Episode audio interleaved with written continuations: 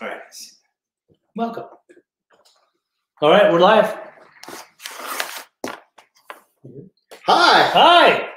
Welcome to Pesci's Recovery Corner. I'm here today with Jeremy Jackson Dunn, Yes. but I've only known you as Jeremy Jackson. He's a very special guest for many reasons. We go way, way, way, way, way, way, way, way back.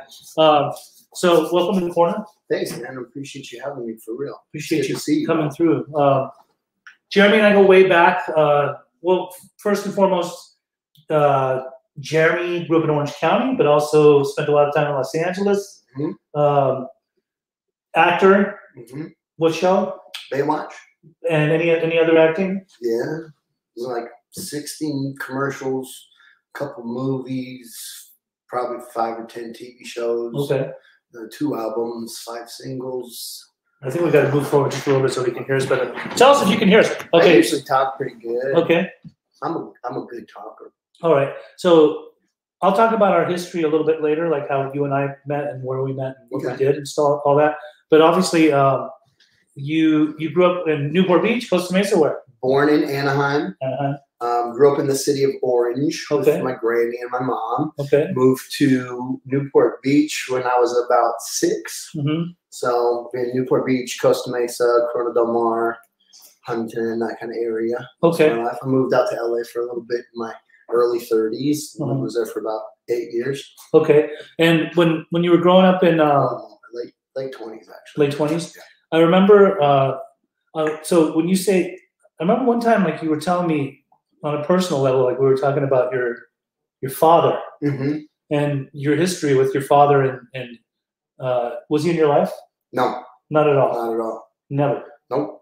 Although, even though he was never in my life, I seem to uh, live out some harm cycles, repeat some harm cycles, and you know, seek uh, male mentorship that was sure to let me down, like he he did. So, kind of haunted me, even though he wasn't there. Mhm. Maybe saved my life. My my father was a was a heroin addict and uh, and a criminal, and uh, you know, I I never touched heroin Okay. because I lost my dad.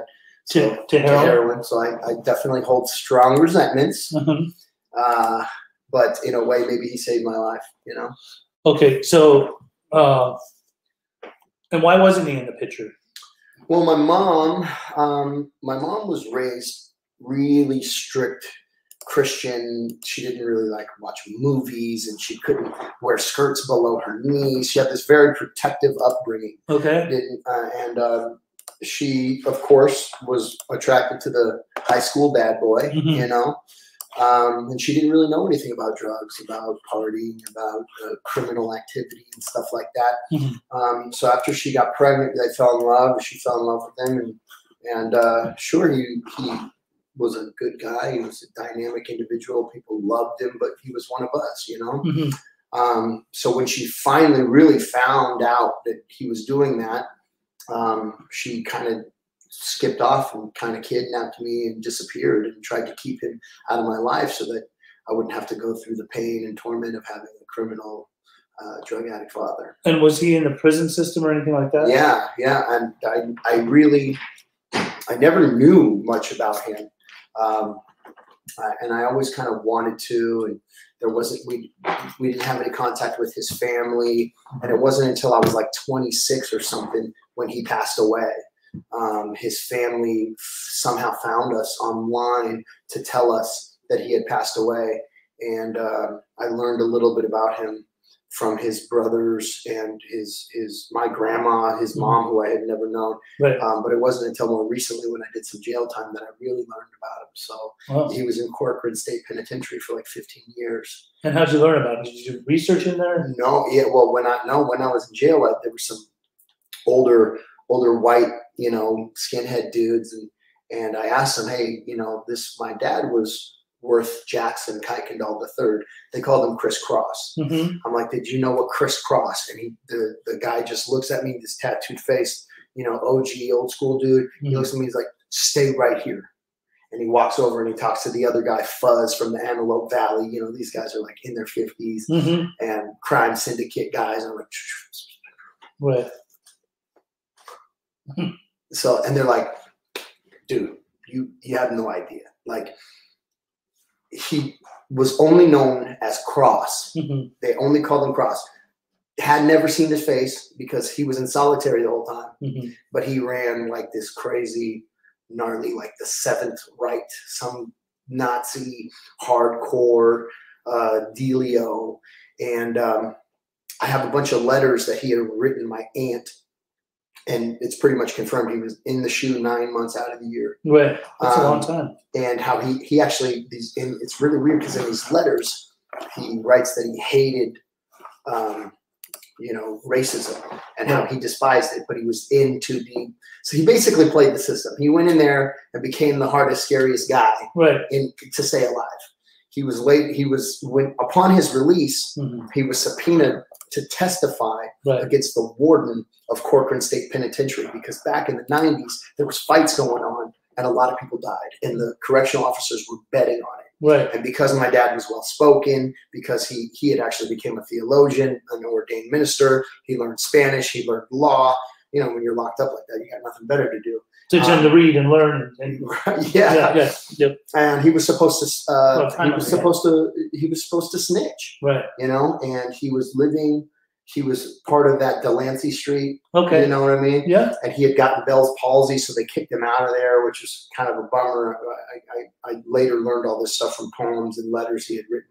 But uh, he was living with a minister on a Christian ranch, and they found him with a needle hanging out of his arm Hmm. two weeks before the trial. And the other guy that was supposed to testify against the warden Mhm. was murdered in his jail cell, and the other guy that was supposed to testify supposedly killed himself in protective custody, shot himself in the head. So we really don't know if it was a cover up or if he if he did a hot shot. Wow. You know, Amazing. it's a pretty trippy story. It is. Uh, The so game gets you one way or another. right. That's the bottom line. And so when you were born in Anaheim and raised in Orange in the first part of your life, when did you end up? Uh, I mean, was he ever in your life, or was it just immediately he was out of your life? Uh, yeah, I really, I never knew him. You know, Never knew. him. Um, no, I one time I was. Is that my phone? Is that someone calling me? It's just going crazy. Um, is it an alarm or something? That's videoing. I thought like somebody was printing something. Um, I know it sounded weird. It was bugging. Um, one time I was outside playing hopscotch. This is the only memory of my dad I have. Mhm. uh, with these girls. I think I was like three years old, Mhm. and it's like that stranger danger time in life when you go to school and they're like, "Don't drive the stranger." Right. da, da, this." And this guy pulls up in an old car, and he goes, "Jeremy, Jeremy, come here." And I was like, "How does this dude know my name? Who is he?" And I remember, like, you know, when you in your dreams when you run and you're trying to scream, Yes. nothing comes out. Right, right. That that happened to me. You know, and I just went into my mom's house. Mom, there's someone outside, and she put me in the door. And I don't know. She went and talked to him. That was the only time I ever have any memory of my dad. Okay. One time. How old were you when you ended up down in, in South Orange County, or I mean, by the beach, How old Costa was Mesa? Yeah, Like 6 about six years old. Mhm. So you grew up experiencing the Newport Costa Mesa lifestyle. Yeah. because I, I myself moved there when I was 15 years old. And there was a certain feel in that area during that time. Yeah. I mean, when I, as a 15 year old, you know, there's, there's things going on. Like you were, you're about like nine years younger than me. Mhm. Mm-hmm. So, but still, I think like, um, you know, I'm, I'm in my book, I'm writing about like what it was like in Costa Mesa. Costa Mesa had a certain style about it, a certain feel. There was it was a mixed culture. There- It was a, sort of a blending pot, um, but it was different than a lot of places in Orange County. And to this day, I still consider myself a Costa Mesa kid. I loved it, right? Yeah. So, Absolutely. but I didn't know you then. I um, I know that you. How old were you when you first started pursuing an acting career?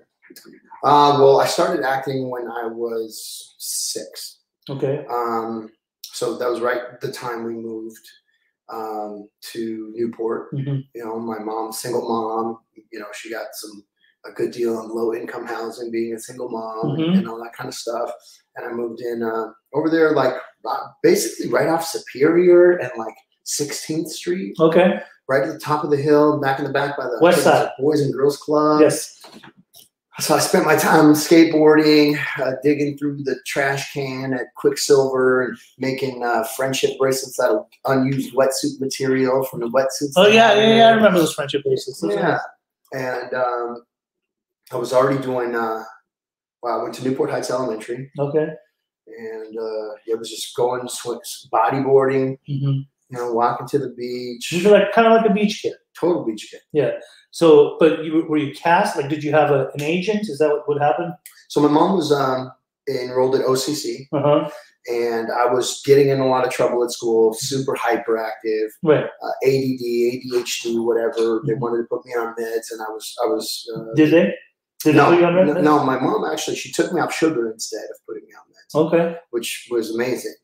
Um, Because I know a lot of kids that have ADHD and they're hyper, and they, they give them like Ritalin to Adderall, Calm Ritalin, down. Yeah, it yeah. has the opposite The effect on adults. paradoxical effect. Right. Right. Yeah, that's. I'm one Which of I have those. a, a strong opinion about that because I think a lot of people will disagree with me. I've had lots of conversations, but I think a lot of people that become addicts become dependent upon that stuff when they're kids because their kid, their parents put them on it, and then For they, sure. they become uh, they start seeking other things, you know, for Of dependency. course, it changes your neurology for good. Right, but you weren't put on any meds. No, Which- no. Okay. Yeah, I know. So So it took me so off she sugar got instead. Okay. Um, what they, they called me GLD, gifted learning disabled. Okay. So I was smart, but I was kind of stupid. You know? I've always known you to be pretty smart, Yeah, well spoken. and kind of stupid. You- I I think we all make stupid decisions, but but you you talked about your dad being well spoken, so I think like genetically, maybe yeah, you know, yeah, there's the the addict gene, but there's also you know like you're a fast learner, yeah. most yeah. definitely a fast learner. Well, there's there's actually a lot to that we can get into later. Sure. Like laboratory mice and rats and addict gene and how that c- contributes to curiosity, Uh-huh. tenfold, all this kind of stuff. Right, Really right. Cool. Um, So at that time, uh, she So, yeah, she, she was just at school and she found it was like uh, child actors wanted. Okay, She ripped off this phone number because I was just a ham. I was always singing, I was always dancing, I was always performing, putting on outfits. And so she just called and was like, took me to this agent in LA. We drove up there in her little Volkswagen bug, you Mhm. know, caught, catching on fire. and stuff. right, right. And, um, and it turned out to be the same agent for uh, the Olsen twins. For Screech from Saved by the Bell, for the kid that was on the TV show last, she was a big time kids agent Right. um, and I just started going on auditions right right right from there, just Mhm. landing gigs pretty quick. Do you think you were landing gigs because you were a good-looking kid, or because you could play a part, or or learn your lines well, or what? what- It well, it was both. So be, I, because I'm you know uh, dyslexic, I can't read stuff. It's You're all still. turned I around. remember you told me just that. I used to write backwards, so I Mhm. would write from the ins. You had to hold it in a mirror to read. it, Right. Completely backwards. So my mom would read my lines to me. Mhm. I'd say them back to her, and we memorized it that way. Right. um, but uh, you know the the people pleasing the uh, the the, the performance based approval Right. that we- goes hand in hand with being an addict you For know? sure. so I, I saw that it, you know i would be rewarded or Mhm. or i would be um, you know applauded for doing a good job and Right. it drove me to want to do a good job and get it com- competitive nature you know uh, ocd or, or perfectionist Yeah. it was like boom I, i'm going to do better than everybody so Right. that's why i got a lot of gigs Okay. Okay. So then you said like it was commercials at first. Was, Mhm. was that what it was? And it built its way up to actually getting like a major part in a TV show. yeah Now, when you got that, how old were you as Hobie? well i got the job when i was 9 and I, Uh-huh. s- we started filming when i was 10 Okay. And during that time, did you just move up to LA? Were you living in a trailer, Oh, or we you go stayed back down and forth? here. we stayed down here I mean, it wasn't that far. You it know, wasn't that far an not hour. that far. About an hour. hour, depending on traffic and all that. So, and then just regularly filming and all that. Mhm. well we filmed in the summer Okay. We film like uh, three months, you know, All right. or a month. I, I forget. I don't know. First time you ever took a substance was you were how old? You know, I had to have been like, I had to have been like ten or twelve, just smoking little roaches from a lady's ashtray that left her car unlocked. And And was that in Orange County? I was in Orange County, yeah. Baywood Apartments. lived I in know Baywood Of Apartments. course you do. Yeah, I know them all too well. So yeah, I drink. I, I- I used. Uh, well, you know, I had this weird kind of epiphany not too long ago that even even before that. Hmm. six, three, three years old probably. Right, I used to mix all my household chemicals together. right, So anything that my mom said was naughty, wrong, or dangerous, I wanted to know why. right. And and I, I guess it's because, you know, I thought that there was answers externally Mhm. that I would find. So I'd mix pine sol and bleach and peroxide Wait, Pine Sol and bleach, you're not supposed to and mix. rubbing alcohol. There's housewives that die from that shit. I know. of course. When the grass says do not walk on the grass, Walk on Jeremy the will grass. stomp on the grass. yeah, yeah. Okay, I'm gonna- I'm okay. gonna army crawl. No wonder we got along. do it, grown roll, up. roll through it. And so I think I might have been huffing from a really. That was early my first age. run.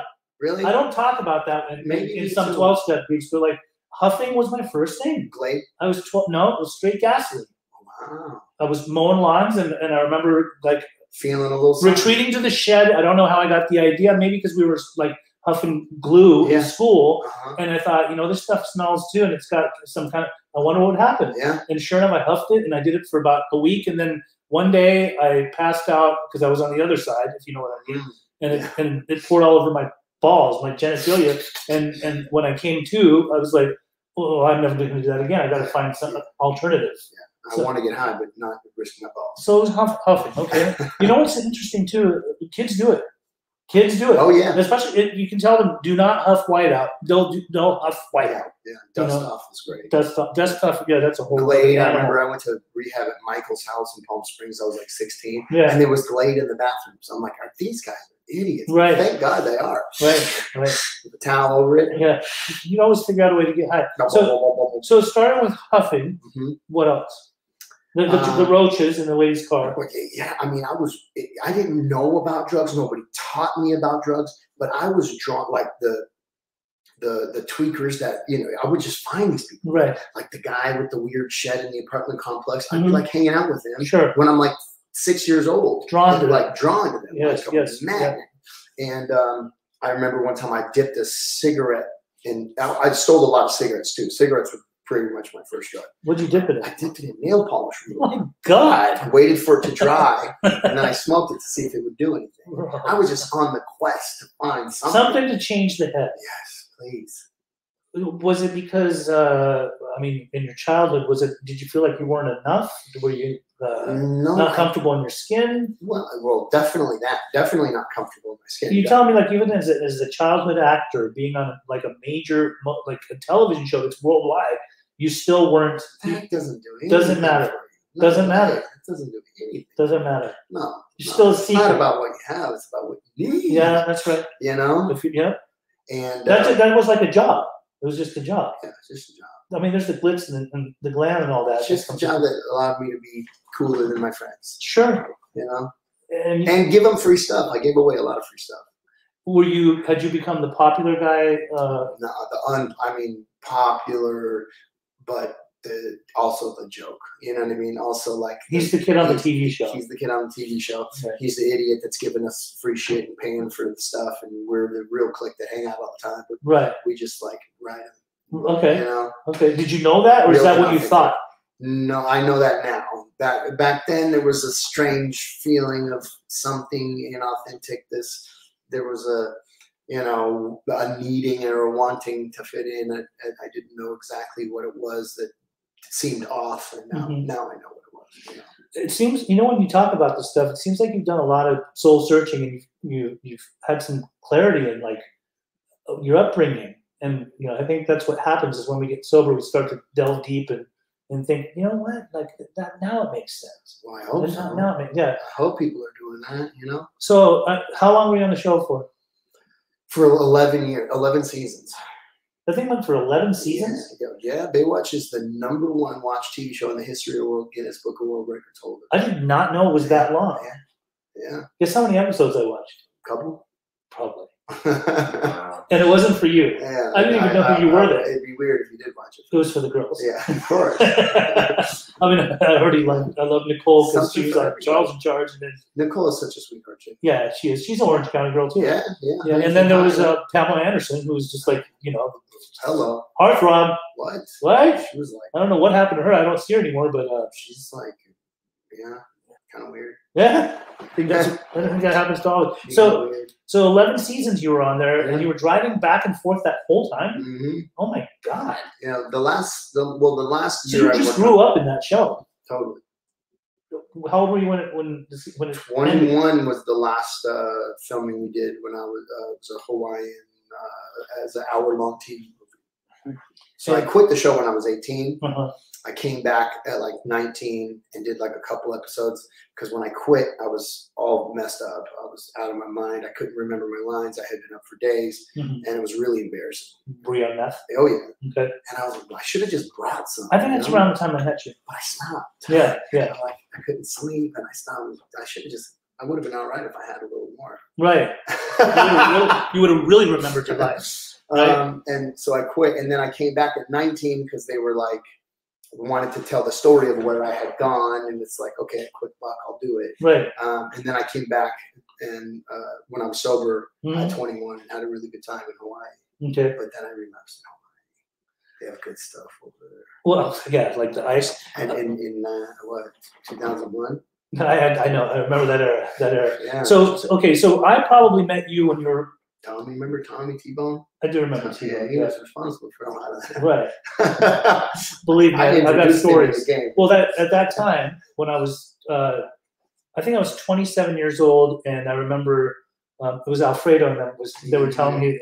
What they're Uh, doing? Jer- well, they said Jeremy's taking us to a party in Hollywood. I'm like Jeremy, who's Jeremy Jackson from Baywatch? I'm like, he's taking us. Let's go. yeah. Well, let's go. So, I mean, I had ecstasy, I had GHB, and, and yeah, you have to understand, like, and I say this quite often now. Back then, in in our group of friends, you didn't have people that were fucking doing drugs that would kill you today, Right. right? Right. This was during a time where it was designer drugs, it was stimulants, it Yeah. was uh, ecstasy, it was the love drugs. Like it, Yeah. was, it was everything that was gonna just make you want to fucking Do hug and more, kiss go, go, everybody, go, right? have Just a go, go, go experience, And it was the- ah, and then like you, you party at the party, then you go to the after party, then you go to the after party after the after party, Yeah. and just go right into Monday. And I remember usually like Tuesday was my Monday was my come down day. Tuesday was my uh, suicidal ideation day because you know like Yeah. the, the serotonin in, in my in What my serotonin? spinal What yeah, serotonin? w- was depleted Yeah. from my spinal cord. So I'm just like, uh, I'm never going to do that again. By Wednesday, I start to contemplate. By Thursday, that's Friday Junior, and by Friday we're back at it again, raves and all that stuff. But I remember like when we went to that party with you, you took us to the Hollywood Hills, and um, it was a, it was a mansion party. It was Yeah. it was your typical like was that the one Hugh Hefner was at? Hugh Hefner came in. Yeah. He came in with the playmates. And a, and a big old Viagra bone. Big Viagra blood. And I remember you told me, Pej, do you have any stuff on you? And I remember I was telling the playmates, that whoever those girls were that were the playmates at that time, uh, ecstasy and and, uh, and GHB, and I really felt accomplished. I Mm-hmm. was like, I'm selling drugs to, playmates. to, to Hughes girls, Yeah, right? Maybe yeah. one of them is white, but but uh, but I remember like when I we we hit it off right away. You and I, we just we just did it. Yeah. we were cut from the same cloth. I was Persian bougie, you were Hollywood bougie, Yeah. right? And so uh, I mean, it's hand in hand. And um, and I remember like during that time, like we were on our separate paths, but for some reason our paths kept crossing. Yeah. And and I remember that we would um end up in like you know some places that were questionable. Like it- it felt great. Mm-hmm. I mean, it felt like we go to people's houses that had stripper poles in their living room right. which was at that time was Normal. normal. because during that time, if you were living in Southern California during that time, and you were part of the scene, Yeah. there was a thing called Club Rubber, Yeah. which was down in Orange County. LBZ. Black LBC. Fly. It was all these like s- companies, hmm you know, Black Flies that were very popular during the Yeah. '90s that would promote this stuff, Shot Shot Shoes, and I Yeah. had my own clothing line and everything. And so we go to these parties with like major productions and lots of hot women, and, and it was just glitz and glam at its finest. Yeah, And the music was was like lit. I mean, we, we would God, we just go all night. So I remember uh, there was a pimp and hoe fest that we Uh-huh. every so often we go to Hey, you Vegas. always had the best outfit. I was uh, representing the tent community. I really Yeah. thought like that was that was what it was all about. But I don't really think that our lives. I don't know about you because you said you left the show for a little while. Maybe the unmanageability was starting to kind of set in a little bit. Oh, it had me 100%. I mean, I was joking myself if I was pretending I was doing anything but party. Well, did you? Did the producer just tell you to don't come back for a little while? I left. You just didn't I want just to, left. I said, "Screw you, Yeah. middle finger. I'm I'm getting getting loaded. over this. Yeah. Yeah, I got better shit to do. right? Nothing. I mean, it, everything I did. Take a shower because I got a party till tomorrow. Get the outfit for the party. It, everything was to party. Right. So because of our age difference, I this is what I'm estimating in my mind. When I met you, I was probably 26 or 27. Mhm. I was throwing raves. I was doing all the party stuff. We We ran in some of the Yeah, same. I was like cir- 18. you were 18 years old. Yeah. We ran in some of the same circles, but I remember something switched during that time. Like this, it was it went from partying at the club to I'm gonna straight up say it. Like you, we were breaking, you were breaking bad before it was even thought of as a TV show, right? Yeah. I mean, Yeah. you were a meth cook. yeah. And I remember that there was a house in Orange. Johnny Garcia was there. Um, Kim Nat, El- Kim Knapp. We had a lot of characters that would come through that house. unsavory to say the least. For a while, it seemed safe until pe- people like the P9 gang showed Club up, Ronnie. or, or, or like uh, some of these Mexican gangs were coming, and they were specifically coming to me and saying, "We want to get the celebrity kids dope because you were like the the chef, like you were cooking meth, and it was very powerful, very potent." Mhm. I, I believe, and I'm sure that you probably know this too, that even though the streets of Orange County did not have ice, what you cooked was ice. Yeah, it was. It was actually. It was ice, It was right? ice, And ice is the highest form of methamphetamine. And during that time, I, I did some runs to Hawaii myself too. yeah. Uh, I got caught. I had quit doing meth. I quit doing meth from the time I was 22 till about 26. I, I told myself I'll never do that shit. That's the devil's dandruff. I fucking hate it. I'll do other drugs, but I won't do meth Mhm. like these Afghans would try to come over to my apartment and they'd be like, "Do you mind if we do some meth?" I'm like, "I mind very much." Yeah. Like you, I, you guys, you're tweak, no tweakers I allowed. swore off forever. Yeah, you guys go ahead and go, right? But by the time four years later, when when you were cooking your stuff,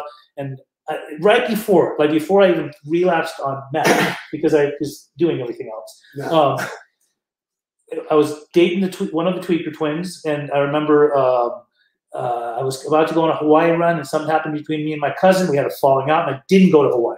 And I took all the drugs and started selling it in Orange County, and it was ice Mhm. and it was like very, very the highest, most potent form of meth. And I gave it to one of the twins. She was bouncing off the walls like Daffy Duck. And the Yeah. next thing you know, I was like, uh, I think I'll try a little bit. Yeah. You know, I, Yeah. my conscience told me when I took it to Hawaii, like this looks like diamonds. It doesn't look like the Mhm, old school mhm, meth. mhm. And I, I remember thinking in one moment, I wonder how many lives I'm ruining with this in Hawaii. And lo and behold, five years later, tent city, one in eight people uh, are addicted to meth in Hawaii, so I'm part of the problem. Yeah. But my conscience told me that. So around that time, at that particular house, I remember the house got raided, right, by the methamphetamine task force, if I'm not mistaken. And you got caught up in the mix or something like that. I was about to come over there, and I, I remember that I came, but I left real quick, and I was followed by police uh, throughout the streets of Orange. It was really weird because they all followed me. It was like a caravan of cop cars, Mm. and I'm I got like gallons of GHB in the car, Mm. and I'm thinking, I'm fucked. Like I'm gonna get pulled. Like I hope they don't actually smell the, the liquid. And and the next thing you know, they all went in different directions. I don't know what happened to you. I think you got arrested. Well, okay, so that was at Johnny's house, right? Yes. It was so it was weird. So um, I was at some lady's house Mm, um, cleaning and crystallizing a batch of crank, Right. raw powder, The old school the shit. old school shit, Yeah. and and um, that's made with ephedrine. So you got ephedrine dope, you got uh, uh, L-ephedrine dope is what you make Right. ice with, and you Sudafed dope, right? Right, that was back in the day. Right.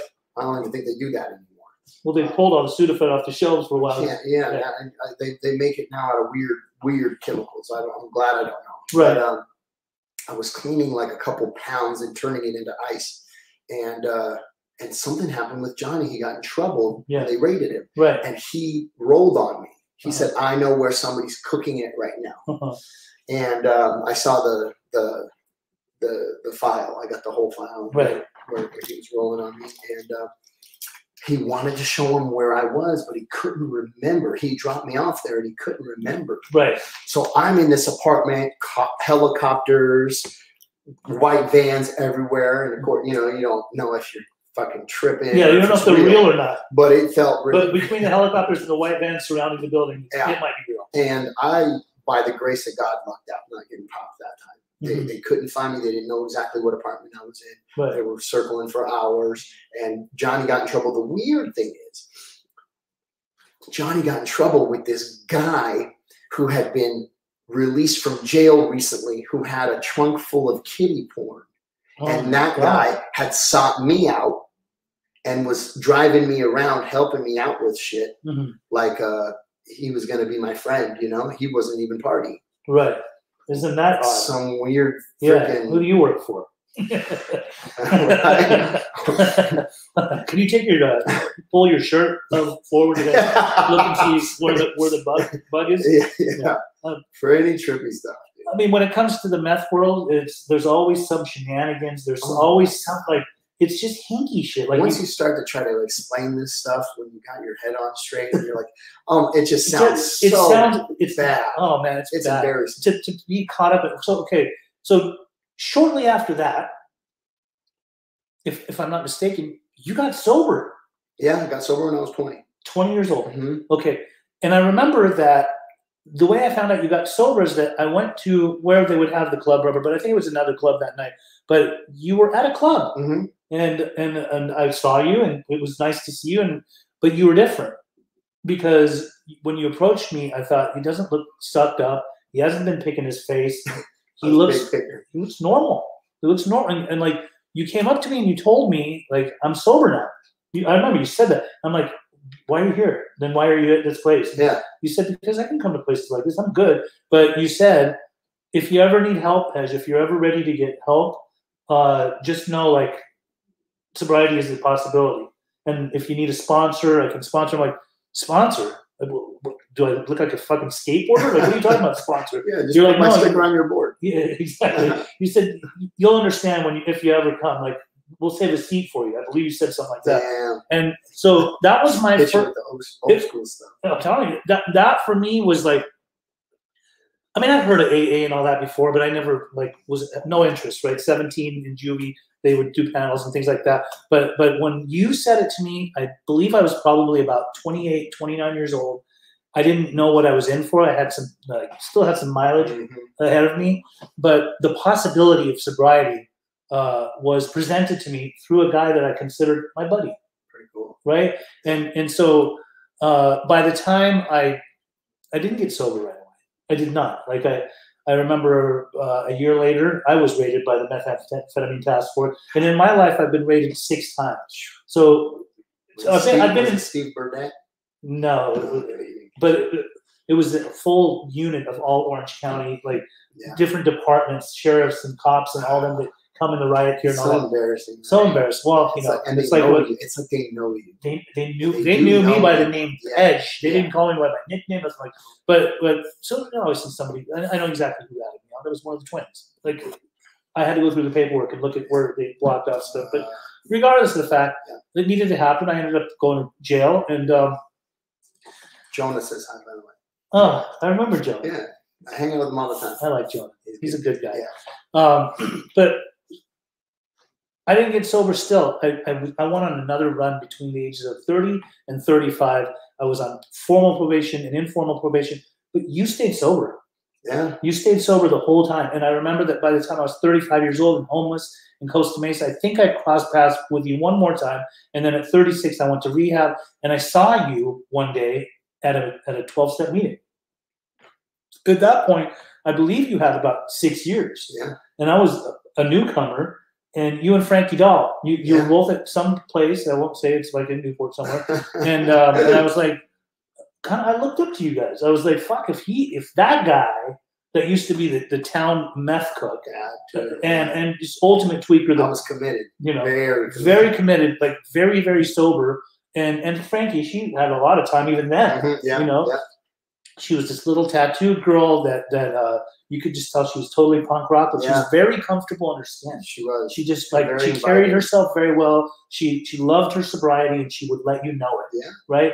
And so when I saw you guys, it was inspirational to me because I thought, well, fuck, man, like uh, there's something going on here. So as time went, and I know you were very committed. You were out, you were working with lots of people. Yeah. Wolfie was in your circle. Wol- Wolfie's got now twenty some odd years of sobriety. Yeah, 26. But- yeah. But what tripped me out is one day I'm watching Celebrity Rehab, and you should you should have you should have had about ten years at that time Mm-hmm. Yeah, yeah, and you're on Celebrity Rehab. I'm like, what the fuck? yeah. Like this fucking guy was doing so good. And I remember sending you a message, and uh, I'm like, why are you on Celebrity Rehab? Did you relapse? You're like, ah, not why not steroids and some shit. Yeah, yeah. And so why did you go on Celebrity Rehab? It's weird, man. So this manager would call me every year, dude. every year and he'd be like, "Hey, they want you on Celebrity Rehab. Are you still sober?" I'm like, "Yeah." Hey, got a chance to do Celebrity Rehab. It's two hundred grand. Uh, are you still sober? I'm like, "Yeah." Did pay people that much to go on that show? Oh No, I turned down a couple opportunities. First, one one of which was two hundred grand, my god. and then um, and then he called me again. He's like, "Dude, Celebrity Rehab really wants you on." He's like, "Can't you just drink a beer or something and Right. like start over They again?" wanted you to relapse. the manager did. Yeah, and so so I go look. I go, I Johnny can't. Garcia's on here. No way. oh my god! Exactly. he said. Oh my god! It's hilarious. I wonder if Jennifer, Jennifer, do you know Johnny? You guys both live in that Texas state. Don't mess with Texas. Funny Johnny, what up? Okay, so the dude. We won't talk about the time with the Asians where he tried to get me murked. Oh man. I'm still alive. Oh, okay, so so this guy wanted you to get loaded. You turned down the offer of going on the show. turned down the offer and um and I go, look, dude, I I, I shoot up like B vitamin, like I'm shooting up all these growth hormones and testosterone, and I'm on this crazy. I'm 210 pounds, just yo. I remember you were super yoked. And I'm like, would they do it for steroids? Right. And he's like, he's like, I don't think so. He's like, let me. oh, They want to do a test shoot, so they came over to my house, and I made a really big to do out of how much I take and what Mm-hmm. I'm doing, and um, and you know it looked pretty bad. I got needles everywhere. I got ten thousand dollars worth of human growth hormone and vials in the freezer. You know, I'm Okay. an extreme. So Right. they go, yeah, but you? it's- An I extremist? know. So they, he goes, yeah, it's fifty grand Right. if you want to, they'll do it. They'll do it for steroids. So I claim to be addicted to steroids. Uh huh. Um, you know, was you know aesthetic uh, results and and and you know had was it was my my god. You know what I mean? Right. I, I had lost my singleness of purpose for sure. Mhm, Uh, is it a relapse or not? Some people say yes. Some people say no mhm. but um, that that's that. I had I didn't really relapse. I stayed. I didn't do meth for 14 years. I think I, I probably had about 12 years before I started taking medications as prescribed. That was really the relapse. Okay, but when you went on the show, they paid you. Oh yeah, What they pay you? 50 G's. And you got loaded. And I got loaded. yeah. The money they were dangling the carrot. yeah, it wasn't well. It wasn't the money. It wasn't the money. I was. It was. It was the. and letting up on a program of rigorous action. It was no longer regularly attending meetings. I started going to one meeting a week. Like, Mhm. uh, oh, it's my birthday. I better go take a cake and show these people that it can be done. You know, I thought like I was double digit, some kind of gift to uh, to recovery. You know, Right. And f- f- freaking totally lost myself. So okay, and then during that time you were married. Yeah. Eliana says hi, by the way. Oh, hi, Ellie. okay, so you were married. Mhm. Who was she? So I married this woman. Well, I, I started shortly after Celebrity Rehab. I started uh, dating a friend of mine that I had known for about 12 years at that time. We had lost touch for four years, but we had dated off and on um, in my early recovery around, you know, 23 or something. I don't know, 21. Um, I this girl that I had put in a little independent movie that I did. Uh, she was a stripper and a, and a porn star, and she was she was gorgeous, and I just saw the sweetness in her that um, that that you know had my heart, you know. But but I, I couldn't like see myself marrying or or or publicly dating like a stripper and a porn star. You know, Mhm. she was like my dirty little secret. You know, Okay. and when she resurfaced, and I had a bunch of money in the bank, and she was going to nursing school, I was like, "Oh my gosh, you know, she's she stopped doing porn. She's only stripping on the weekends. Like Mhm. this could be great. You know, we'll fix each other all up." Oh, lovely. Yeah, and uh, Codependency within. yeah, and then that's that's that. Uh-huh. Uh, we dated for a year. We were engaged for a year, Mhm. and we were married for two. Okay, Yeah, and that you were living in LA during that. living in LA. Okay, and then the marriage dissolved. marriage marriage went horribly. Um, you know, I we I became like my worst version of me. You know, I chose another thing to become my god. Um, you know, You made mean a like female? female? Okay. Um, I got tired of you know the green and moved on to the pink. Mm-hmm.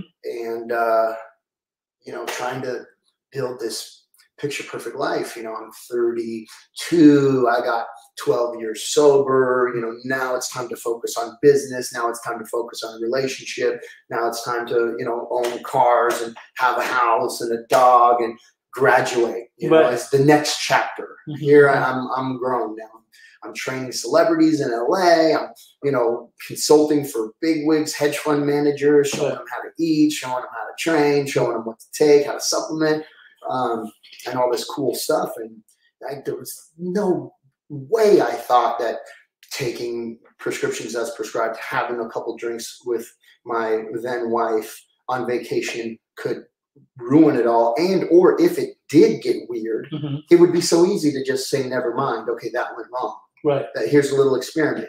Maybe I'm not an alcoholic. Maybe I'm not an Delusion. total, Total delusional. Yeah.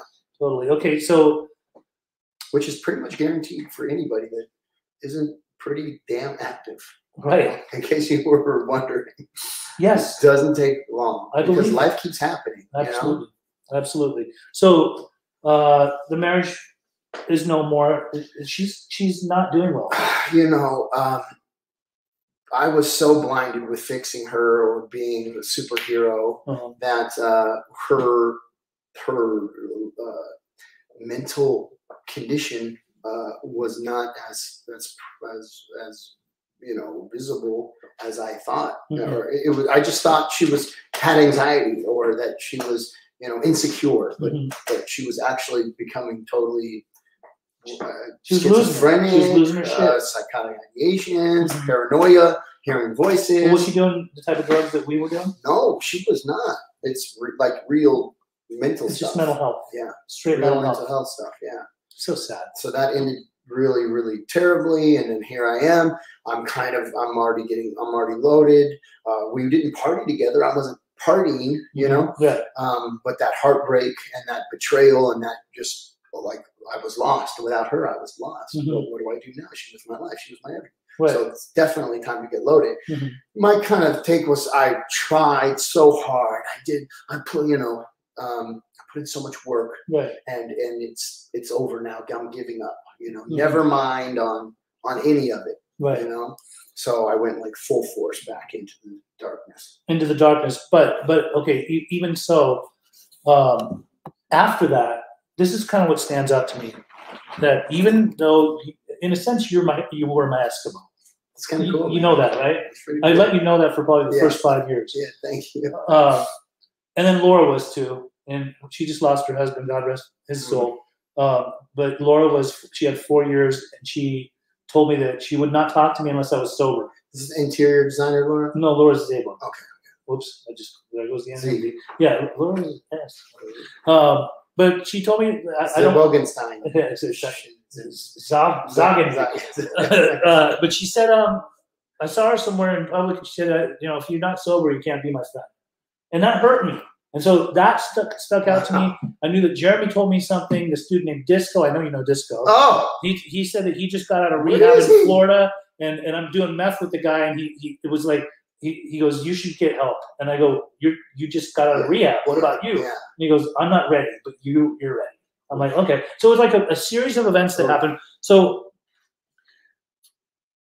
all these years later, to see you fall off the wagon, it made me trip out. Like, not to say like uh, my sobriety was at risk. I really have always taken my sobriety very seriously. So it's I com- I, I thank you for helping me in the beginning for showing me what sobriety looks like and how one can become comfortable in their skin. What I do love is that every time that you fell down over all these years since your actual double digit relapse, Yeah. how many attempts that you've co- tried to come back? Because I've seen you try Mhm. and try and try to come back. I remember one night we were at Gucci. Uh, I had let you know that I'm going to be speaking there, and you showed up, and and you were there with our other friends and our Breathworks friend, and Yeah. and a few others, and and uh, you were there to support. And so, Oh, yeah. like even so, with all of the slips and everything, you do come back with like with a vengeance. Like like you like you really want this thing. But I've also noticed that like it's been hard for you to put time together. Mhm. Mhm. And and at this point right now, how long are you sober? 135 days. Okay. And what's different this time? I, I a lot. Um, I have a new uh, sponsor, and um, you know uh, Mark Houston, Big Book Awakening No, Oh, yeah, Steps. yeah. So I'm You're doing the doing that. BBWs, I'm doing that. I'm doing uh, or BBA. BBA. Uh, yeah, Yeah. BBWs are nice too. Yeah. um, I'm doing more intensive work than than I've ever done. I mean, I I almost feel like uh, like a different person. You Mhm. know, like who I am today, I've never been before, and um, you know, I, I'm I've been just led and and bound and restricted to or uh, confined by a lot of fear and a lot of insecurity, a lot of self-centeredness. Mm-hmm. Um, you know, and Before.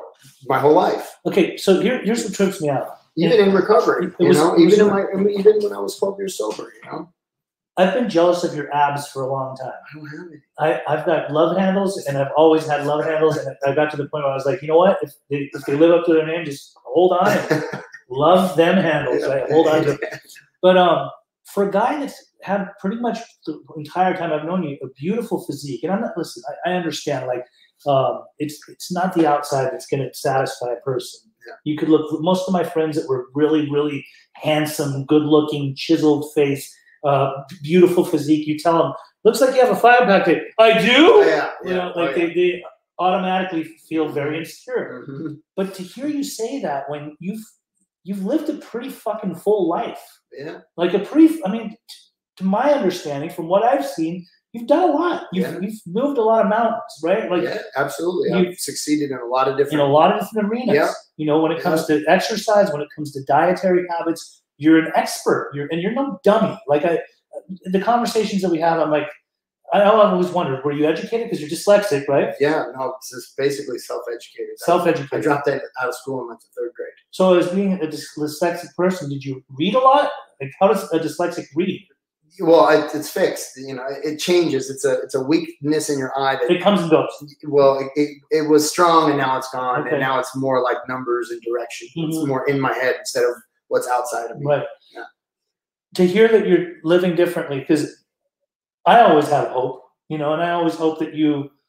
I feel like you're coming back on this path to be with us. Yeah, I think so. because it makes me, as your friend from so long ago, sad because you were an inspiration to me to see you go back out and see you go back out.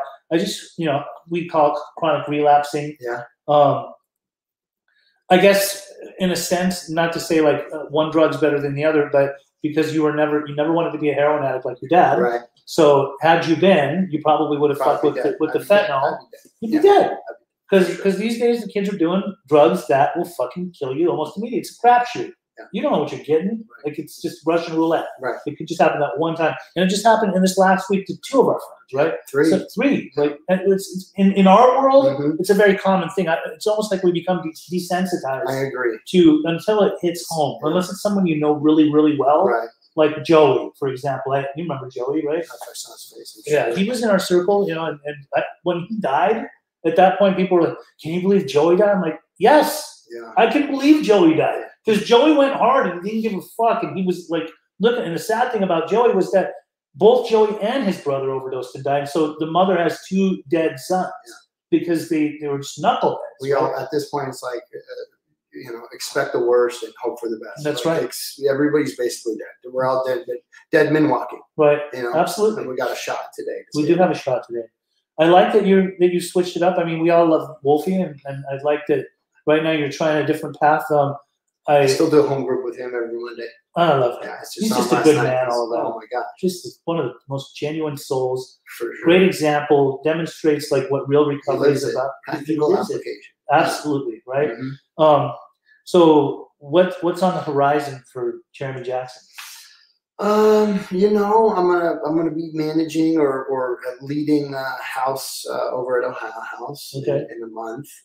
I'm about to take a nice little vacation. Where are you with my going? Wonderful sober girlfriend to Nicaragua, Okay. and um, you know, I, I'm uh, just having a new experience with the steps and just seeing where where God takes me in life. You know, like I, plenty of opportunity. Opportunity's never been a, a problem for me. Right. You know, um, building the house back up has never been a problem. Mhm. It's just keeping it from collapsing. And and I feel like with um, this closer examination of the seven areas of self Mhm. is, is how I can how I can change the paradigm moving forward. You've been in a lot of treatment in your life. Yeah. Have you ever sat in treatment Working centers out. where they talk about uh, getting in touch with your inner child? Uh, I don't think so. You don't know about that? no, through breath work, I've, I've felt it. Okay. Yeah. Ta talk about breathwork a little, because I know I went to one of your breathwork uh, groups Yeah. that you had in Newport Beach. Oh yeah, the vibes. Yeah, Yeah, that was cool. breathwork, breath, breathwork's is something else. Yeah. Like very you go into transformative. it's very, like, and it's transforming. You go like into an entrancing part. Like you, you can a lot of emotions come out. Yeah, absolutely.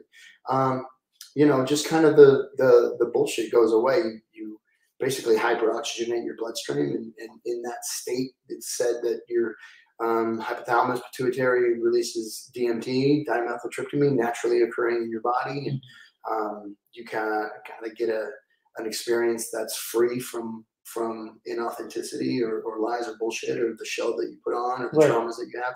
Maybe there's traumas to work through that that stages that you have to to go through because Right. I remember it was very painful for me for many months. I'd cry and have a lot of body aches and pains. Mhm. Um, and after a few months, that kind of stopped, and I, I started having uh, you know astral projection experiences where I'd walk around a room and my body was on the ground and look in drawers and do stuff and find stuff in other rooms. I would know what was in that room because I looked in that drawer, but I was on the ground the whole time. Like really, really cool stuff. Wow, Yeah, wow. yeah.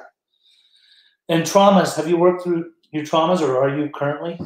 Um, I'm I'm having some experiences where you know I'm I'm recognizing oh wow this is like a PTSD thing for me this is I'm I'm uh, you know um, and I'm trying to confront them you know by being more uh, vocal you know because I have a, a problem with confrontation I don't want to have uncomfortable conversations Right. I understand. Mm-hmm. Um, I want to people please you know so I stuff shit or I just let it go by the wayside but yeah. um, you know, now when those things are coming up, or when something happens and I didn't say anything, or I didn't take action, or I, I didn't have the uncomfortable conversation, then I realize that wait, it's two days later. I'm still thinking about it. Right. This is this is the kind of stuff. This is the the one stone that's fallen that's gonna cause an avalanche. Mhm. I ha- I actually have to do something. I, Right. ha- I have to.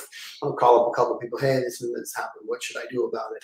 You know. You haven't and called it's me lately. What the fuck? Good direction. I'll put you on the list. No, I mean I got to tell you. So I've been uh, doing this podcast, this particular one, uh, Pesci Recovery Corner, since January, uh, February. Um, before we did another podcast that was the Sober Grind me in Austin. I think we had you on there one time.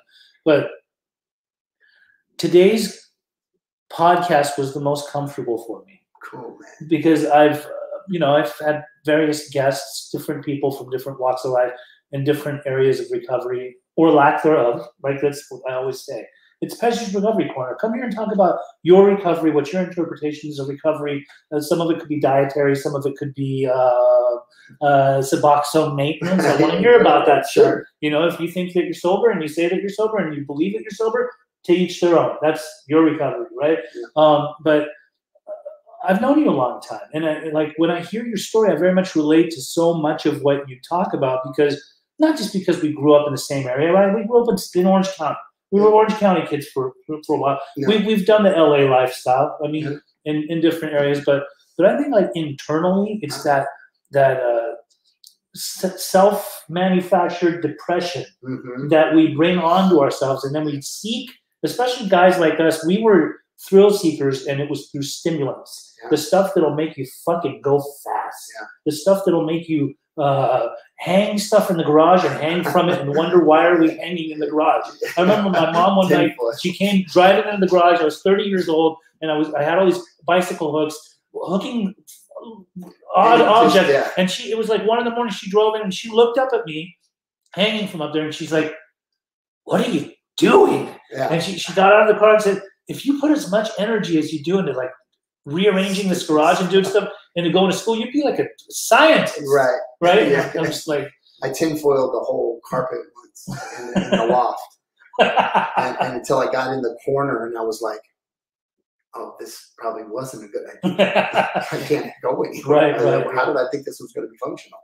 But then if you spilled any stuff, uh, you know, then There's you always gotta- a, there's, Yeah, there's, yeah. psychologically it made sense at the time, so we. I think it's because we've suffered the same thought life. right? We've had the same solution Mhm. that that ran out Right, that that protected us from that thought life, and we've both had to do certain things Mm-hmm. absolutely. to be saved from that thought life. Right. You know, because it's really not the drugs; it's our fucking thought life. It's our thought life. You know, and um, The you know, ego. selfishly, I'm glad it felt good because selfishly, I'm here because I want to soak up some of that some of that wonderful light that you give so many people. bro. Thank you. I appreciate For it. real. S- Seriously, today was the most comfortable episode because cause, probably because I know you and like I just feel you know with the other ones like I've run out of questions and here like we could talk forever. Yeah. It's old friends and like uh, I'm happy you're alive Me too. and I'm happy that you're sober again. This this means a lot to me Yeah. and, and I hope it means a lot to you too. Yeah, it does. I'm, I'm protecting it with everything I got. I want to keep it 100 through and through. I don't want to miss a step. I don't want to keep it secret. I don't want to. I want to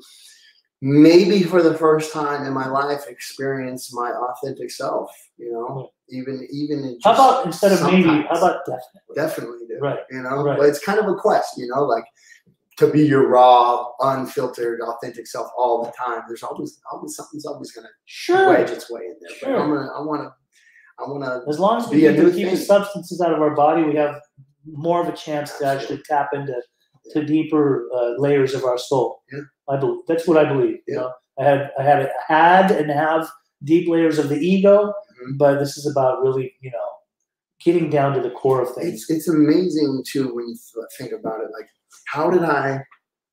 How do you know? They say it's the first thing you ever, you- the last thing you do, and the first thing that works, Yeah. right? And how did I get by for so long? And how do how, how do other people get by without the intensive work, without really applying it to their life, Right. without like if you want to study to pass a test, you study your balls off, right? Right, right. all nighters or whatever. You just we, I, I, very few people actually get into the book like that. Like Right. it's actually really going to save their life. Like Right. We're just like bumbling around in the dark, like oh, you know, like fellowship, cool. Go to a meeting, cool. But like as far as digesting that book, But it happens very rarely. I can't believe it took me this long. Like what an idiot. you mean to tell me all those other years before you didn't really get into it? I mean, I did the surface level stuff, Oh, that's you not know, gonna- the, the, the homework checking boxes. I didn't like Right. really apply it to. s- s- s- And you know what's crazy, specific Jeremy? situation. It's really not that fucking hard. Yeah. I say- I say it to lots of different people. I get I get highly intellectual, um, entitled young men and women that come from well some well-to-do families that they come in and they'll do everything but the fucking simplest Everything. recovery work. It's like this shit'll save your Everything life. but- You do that shit, it might take your life. And of Everything course, but. like you tell you tell that to like kids. Uh, if you would have told us that's back in the day, especially like I remember at one point I was so depressive. Uh, I had this car accident where somebody died as a result of me driving. So I, I just wanted to numb, numb out. And people would say, "Hey, you're kind of out of control. Like you keep doing this, you might die." I was like, Right. "Well, then in that case, give me horror. Right. Like I don't care. Bring it on. Who, who will come to the funeral? Will I even know? It doesn't matter. And that's no way to live. It ain't no way to live. You know? No. How old are you now? 40. You're 40 years old. Yeah. My, how time has flown. I know. You look What? the same, dude. Trips me out. A a little bit whiter and a- the back hurts a little, a little bit fatter. I'm counting my steps these days. Nice. Back in the day, I fucking counted them a different way. Put one on the dog and see and see who wins. okay. All right. Um, I want to thank you. Uh, I'll I'll have you in future episodes. You're one of my dearest friends. I love you very much. And uh, Keep me accountable. We'll check up I will keep you twice a accountable. year. All You right. know what I mean? Um, thanks for everyone that tuned in today. Uh, Peggy's Recovery Corner. We had Jeremy Jackson, and uh, we'll see you next week with another special I guest. forgive you, Johnny.